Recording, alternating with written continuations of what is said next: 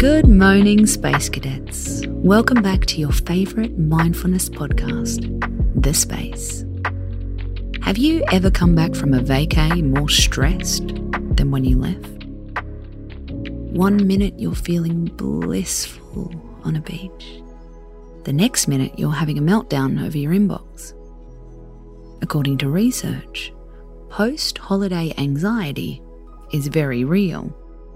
It's so real, it can undo the benefits of your holiday. There are, however, ways you can ease the burden. One tip is simple take a vacation buffer day. According to fans across the internet, a vacation buffer day is a day or two you take off after your real holiday. What's so special? There's a hidden detail. Don't tell anyone you're back yet. Imagine the scene. You get back from your vacay on a Monday, everyone thinks you're not home until Wednesday. Your boss, your colleagues, even your parents. No phone calls, no emails, no one asking if you could pop in for an hour. You're home, but you're away in everyone else's eyes.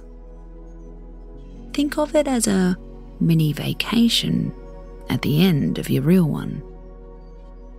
The vacation buffer day is such a trend.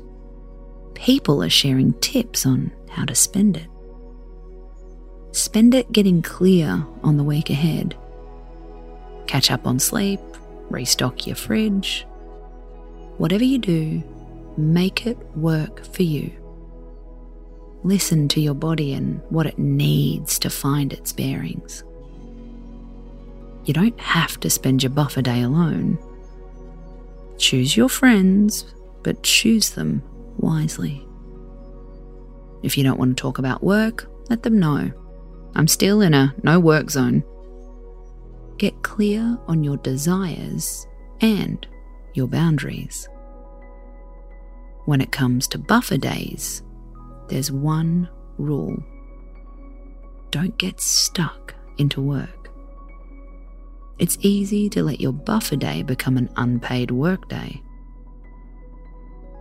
Think about ways to ease into your week, but don't get stuck in that document. Meal prep, wash your favourite outfits, paint your nails in any colour that cheers you up in a meeting. Step away from your laptop. Turn your gadgets onto aeroplane mode, if you dare. It's okay if anxiety creeps in to your buffer day. You're in a period of transition. Just think of it as emotional jet lag.